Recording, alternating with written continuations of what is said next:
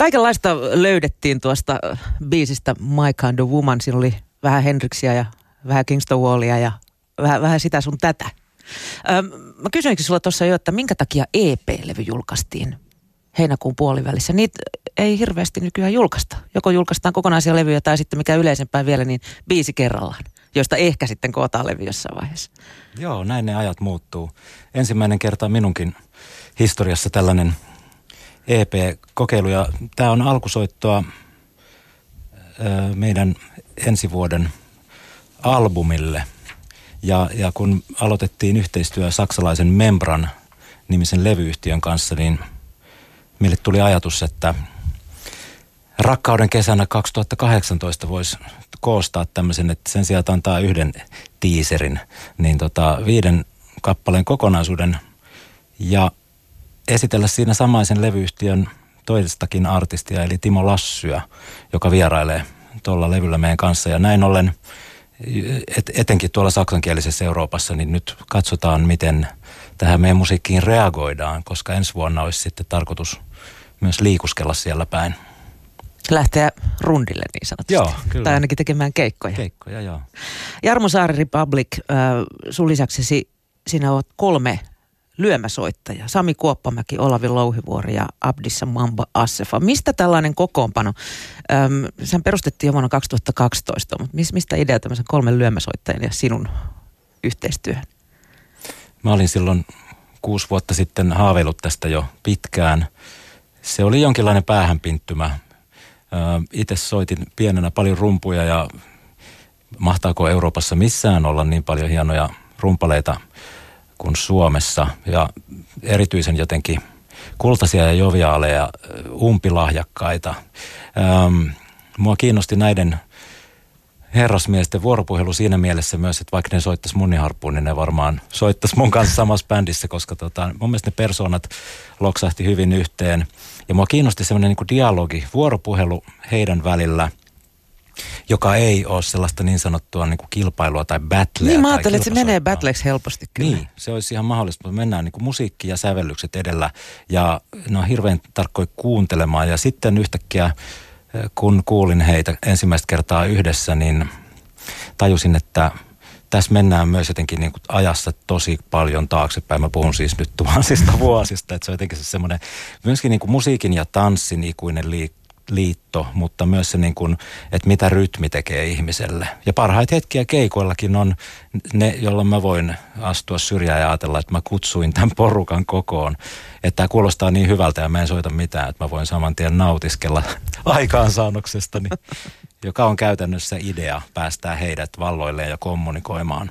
Ja sitten jokin, mitä he tekee, saattaa ruokkia mun, että mun on pakko liittyä seuraan ja tuikata joku ajatus Millainen synergia näillä hepulla keskenään on, kun sä ikään kuin pystyt tarkkailemaan sitä? Ähm, jonkun verran on mietitty sitä, että mi, millä, minkä kokoisia rumpuja, mitä instrumentteja kukakin tuo mukana. Että, että se saattaa olla sellainen niin kuin herkempi ja niin kuin ketterämpi, jatsillisempi rumpusetti. Sitten siellä voi olla semmoinen niin kuin tymäkämpi, isompi sointinen setti.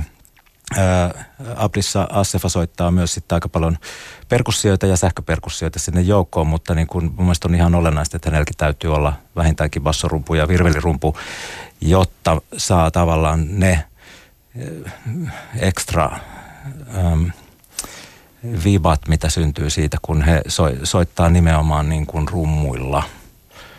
Mutta mun mielestä jokainen heistä niin kuin ottaa erilaisia rooleja, on hirveän elastisia ja ja ennen kaikkea ennalta arvaamattomia. Ja siitä mä tykkään, että se on aika vaarallista. Vaarallinen on hyvä. Kuinka paljon te menette keikalla, kun te soitatte, niin by the book? Vai lähdetäänkö siellä helposti revittelemään? Mm, me luovuttiin pari vuotta sitten listoista, eli kundit kysyivät, että, että onko joku settilista, että mitä soitetaan tämä. Mä sanoin, että ei, että mulla on lähinnä kello, mitä mä tarkkailen. Stagemanageri näyttää siellä. Niin, ja sitten mulla on veto-oikeus sillä lailla, että me ollaan sovittu, että me, nyt me ollaan harjoiteltu semmoisia uusia käsimerkkejä, millä sitä tilannetta voi, niin kun, sen voi yhtäkkiä hajottaa tai antaa jollekulle enemmän tilaa. Ja kuitenkin sitten yhtäkkiä sinne saatetaan tuikata sekaan joku sävellys, kappale, joka on niin ennalta harjoiteltu, mutta mä semmoista tietynlaista vapauden hyvettä ylläpidän, mikä tarkoittaa, että joka kerta me tehdään ne kappaleet yleisön edessä niin kuin nollasta.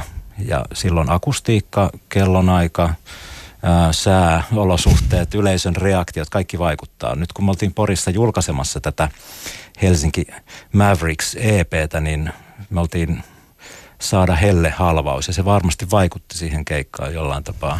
Me oltiin semmoisen jonkun euforian ja täydellisen sekasorron rajamailla, varsinkin loppukeikasta ja hyvin uupuneita. Sitten tuli semmoinen olo, että, että kyllä kaikkemme annoimme. Mm.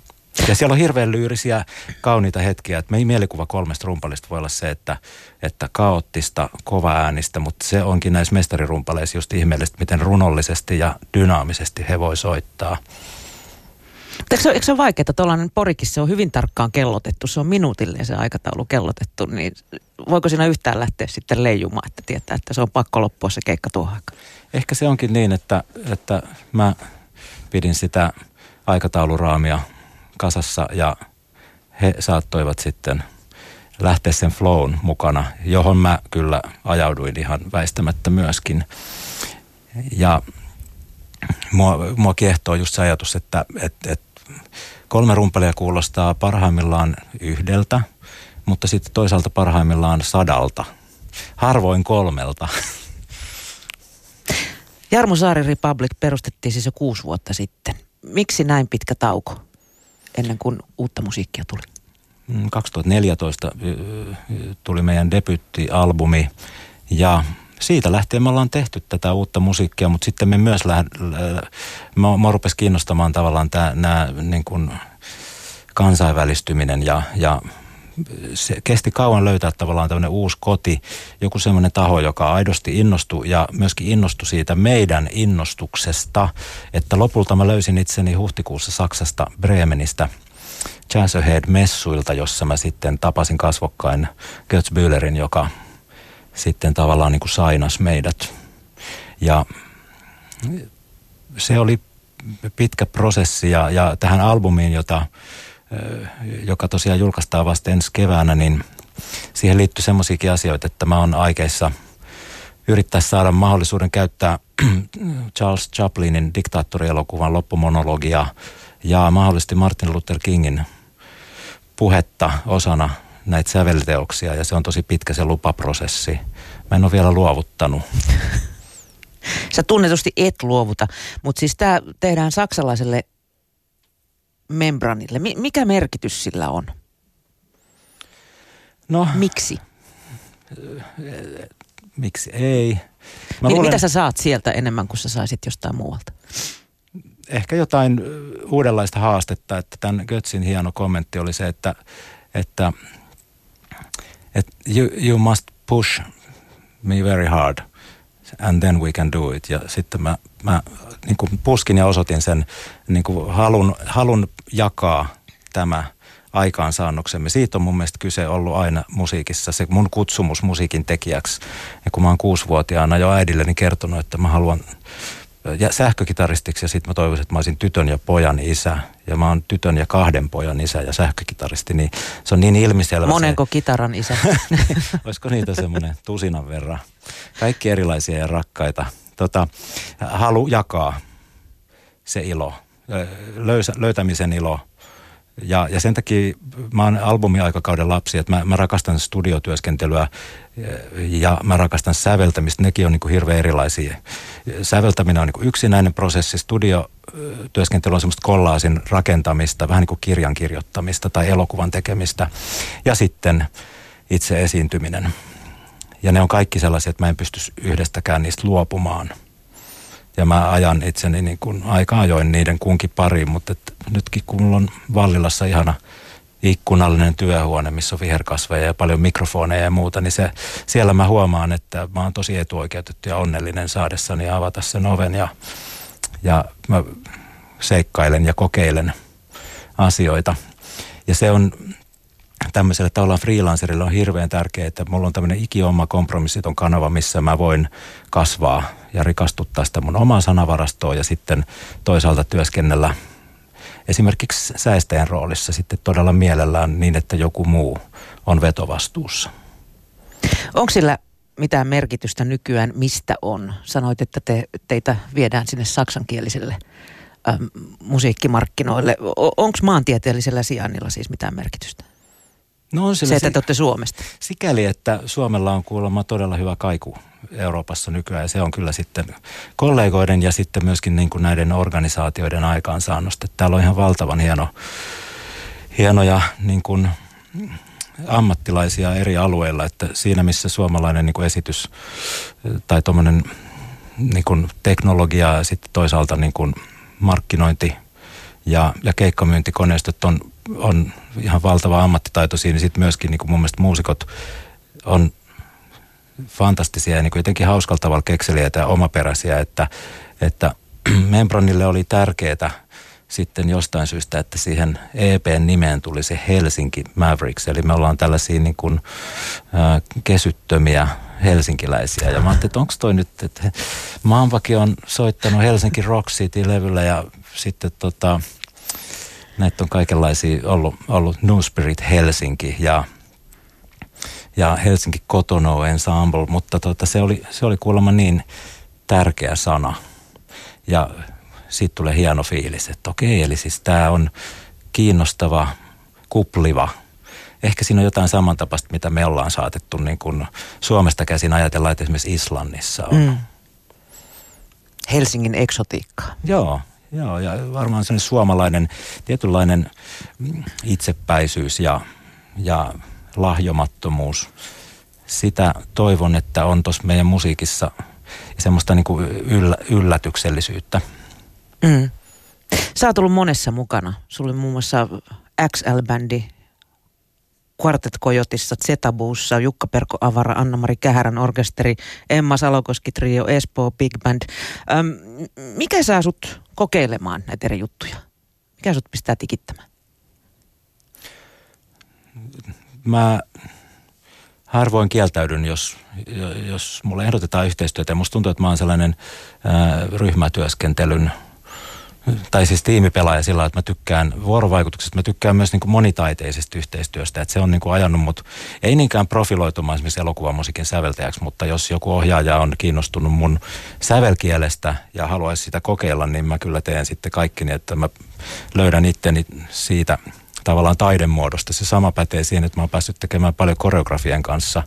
Ja siinä sitten sitä musiikin ilosanomaa levitän, mutta se on toisinaan sitten niinku alisteista jollekin muulle taidemuodolle. Mua kiinnostaa se dialogi ja, ja nämä bändikumppanit, niin se on sellaista jotain synergiaa, mitä me koetaan ja, ja kunnioitusta. Ja käytännössä niin kuin parhaimmillaan on semmoinen tunne, että on valtava turvaverkko, jonka puitteissa saa olla hyvin niin kuin rehellinen ja, ja hauras ja, ja uskaltaa jopa niin kuin eksyä. Ja sitten ne kanssasoittajat auttaa tavallaan löytämään perille. Että se on sellainen kollektiivinen äh, retki. Mikä sulle on se mieluisin rooli? Liidaat sä vai oot sä niin kuin osa kokonaisuutta?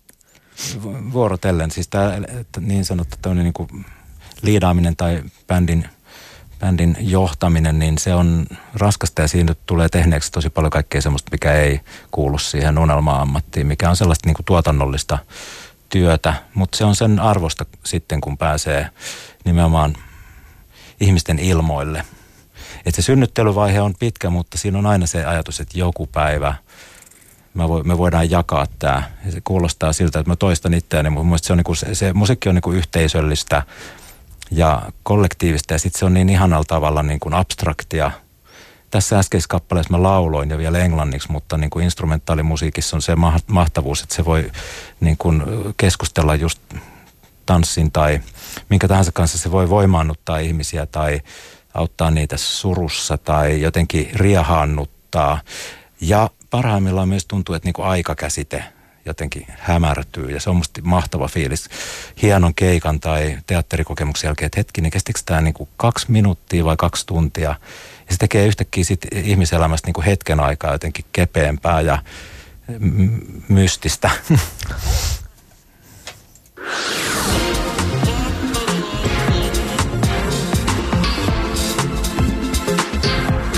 Ylepuhe Nosto Noston vieraana on tänään siis Jarmo Saari, jonka yhtyö Jarmo Saari Republic julkaisi uutta musiikkia kuukausi sitten.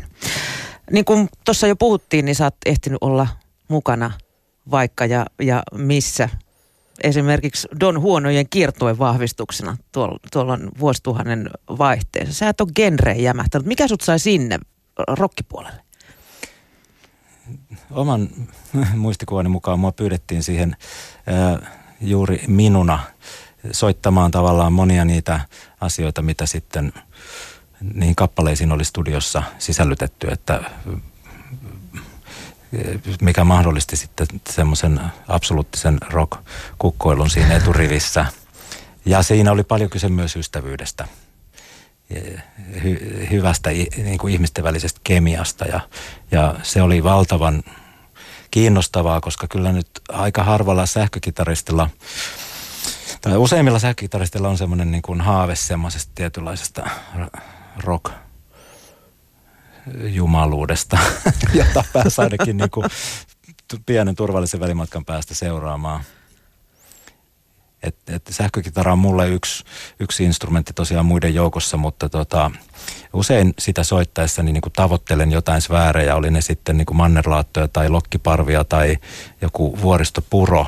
Ne on sellaisia mielikuvia, mitä mä ihan oikeasti ajattelen, kun mä soitan, koska mä haluaisin, että se mun kvaliteetti tai se mun ajatus, mikä mulla on kun se on usein aika kerronnallista, tarinaa kertovaa, että se niin kuin välittyisi. Mä usein sitten niin liiottelen ja saatan kaiuttaa sitä kitaraa tai tehdä sille, oikeastaan tarkoitus pyhittää keinon, kunhan mä saisin tavallaan kommunikoitua ja saisin sitä mun ajatusmaailmaa, estetiikkaa välitettyä. Mm. No Zetabun aikoina sä yhdistelit muun muassa kansanmusiikkia jatsiin. Aika ennakkoluulotonta meininkiä ollut. Mitä mieltä sä ylipäätänsä olet eri musagenreistä tai, tai tämmöisestä genreluokittelusta? Mm. Mä haluaisin ajatella, että mä olisin ennen kaikkea pelimanni tai muusikko sen sijaan, että äh, mä olisin kitaristi. Äh, ja jos ajatellaan, että mitä, mitä mä soitan, niin mä soitan mun lempimusiikkia ja se on laaja käsite. Ja mä oon kyllä se väärä ihminen arvioimaan, että mitä se musiikki on luokitukseltaan. Maisterin koulutus ei laittanut rajoja sinulle. Ei se laittanut. Mä opiskelin silloinkin niin kuin nyky, nykysävelle niin kuin, tai mulla oli nykysäveltäjä opettaja Olli Kortekangas ja, ja mä olin hirveän utelias joka suuntaan ja mua kiinnosti kamari musiikin kirjoittaminen, mitä mä teen edelleen, kuoromusiikki, orkesterimusiikki, big band musiikki. Se on kaikki musiikkia ja sitä mä ennen kaikkea rakastan.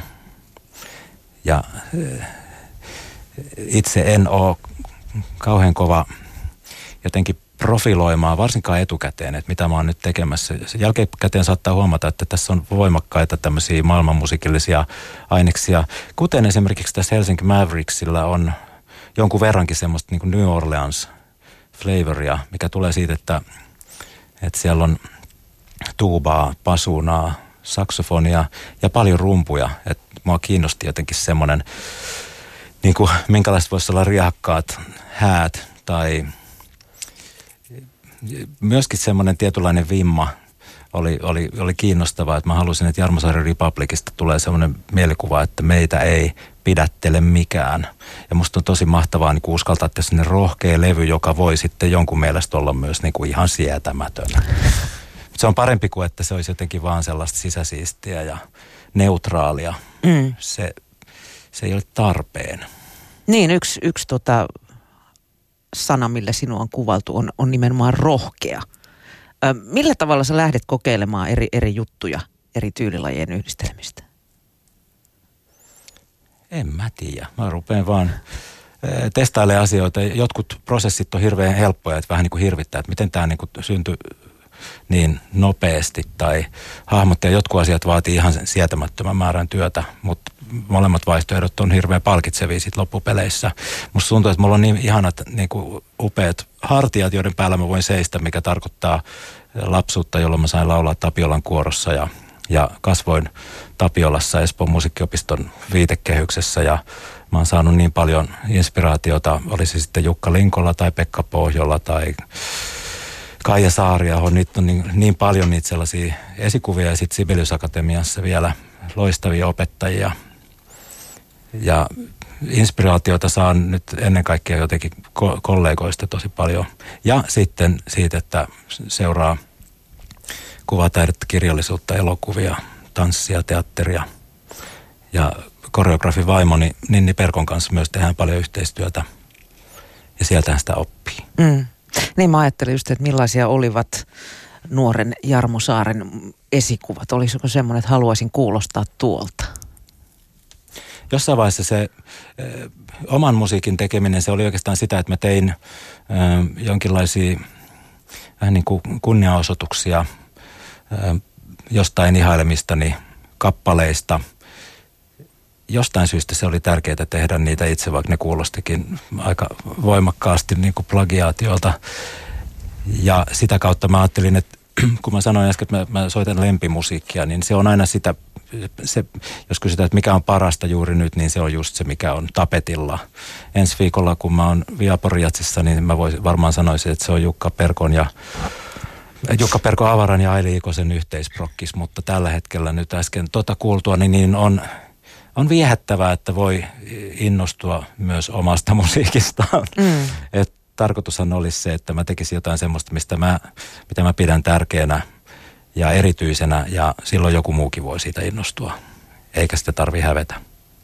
90-luvun alkupuolella sä hääräsit XLn kimpus. Si- siihen aikaan Suomessa ilmestyi hirveän vähän, vähän jatslevyjä, mutta, mutta tämä ehkä sun perään antomattomuutesi sitten vaikutti siihen, että te päätitte julkaista niitä vaikka väkisin. Oletko joutunut hakkaa päätä seinään, että sä saat nämä ideat läpi tai levyt julkaistua?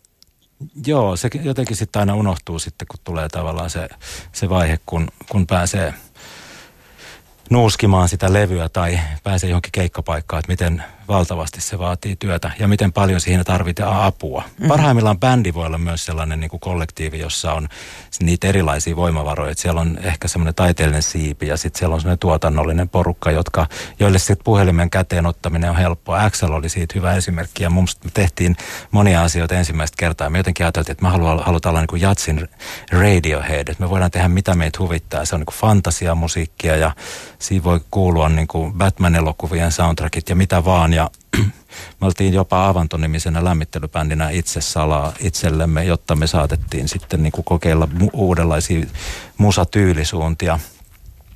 Mutta se kutsumus on niin voimakas, että siitä saa, saa tavallaan sitä intoa aina uuteen päivään, että mitäköhän mä tänään voisin tehdä edesauttaakseni sen mun unelman toteutumista, joka ei ole koskaan ollut mikään tietty bändi, mikään tietty levy.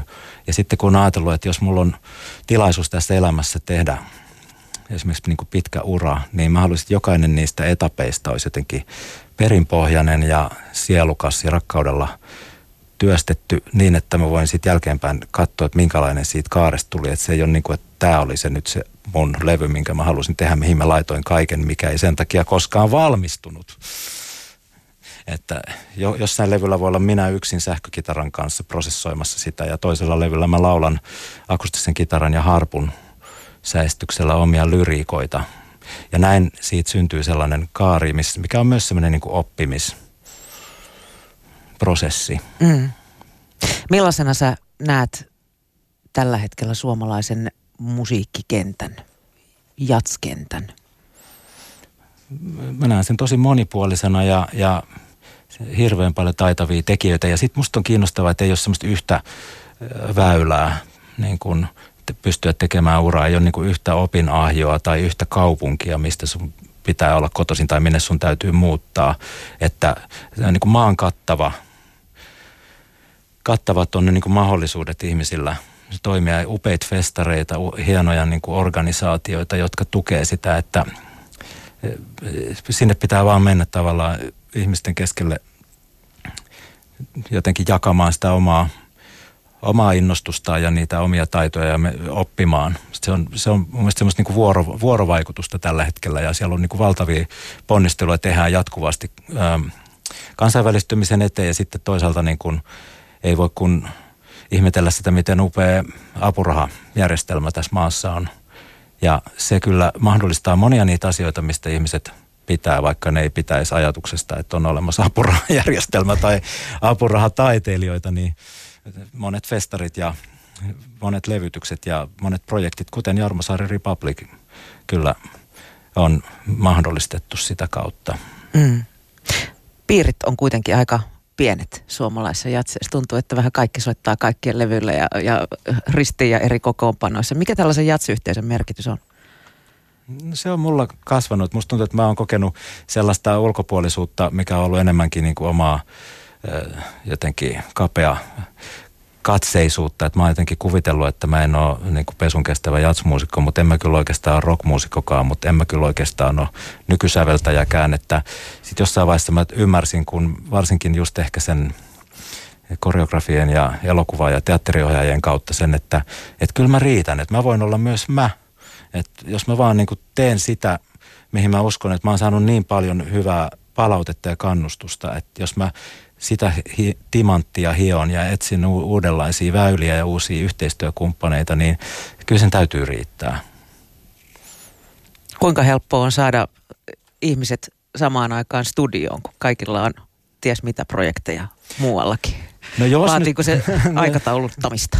Se vaatii tahtoa. Et jos ajatellaan Jarmosaari Republicia, Sami Kuoppamäki, Olavi Louhivuori, Abdissa Assifan on kaikki tietyllä tapaa niin kuin, voidaan sanoa, että he ovat myös niin kuin artisteja, jonkinlaisia bändiliidereitä ja visionäärejä omalla maallaan. Ja heillä on kansainväliset urat ja paljon niin kuin, myös niin kuin, vaikuttavat suomalaisessa musiikkielämässä laaja-alaisesti, oli se sitten studiota tai, tai tämmöistä niin kuin, yhteiskunnallista vaikuttamista, niin tota, halu tehdä yhdessä on se, mikä motivoi meitä katsomaan niitä kalentereita vielä tarkemmin. Ja mukavinta on se sellainen innokas supatus näiden rumpalisherrojen välillä, kun me itsemme saamme samaan huoneeseen. Että siinä alkaa, se on hieno kipinöinti heti. Ja niin kauan kuin se on meille merkityksellistä ja me koetaan, että me ollaan yhdessä enemmän kuin osien summa ja, ja ne kemiat jotenkin läikkyy hienosti, niin, niin se, se kaikki on hirveän perusteltua. Onko Jarmo Republic sun pääprojektisi tällä hetkellä, kun sä liesuat ties missä? Joo, kyllä se on. Eli sillä mennään ja ensi vuoden puolella sitten levyä ulos. Kyllä. Kiitos Jarmo, kun pääsit noston vieraaksi. Kiitos, oli ilo.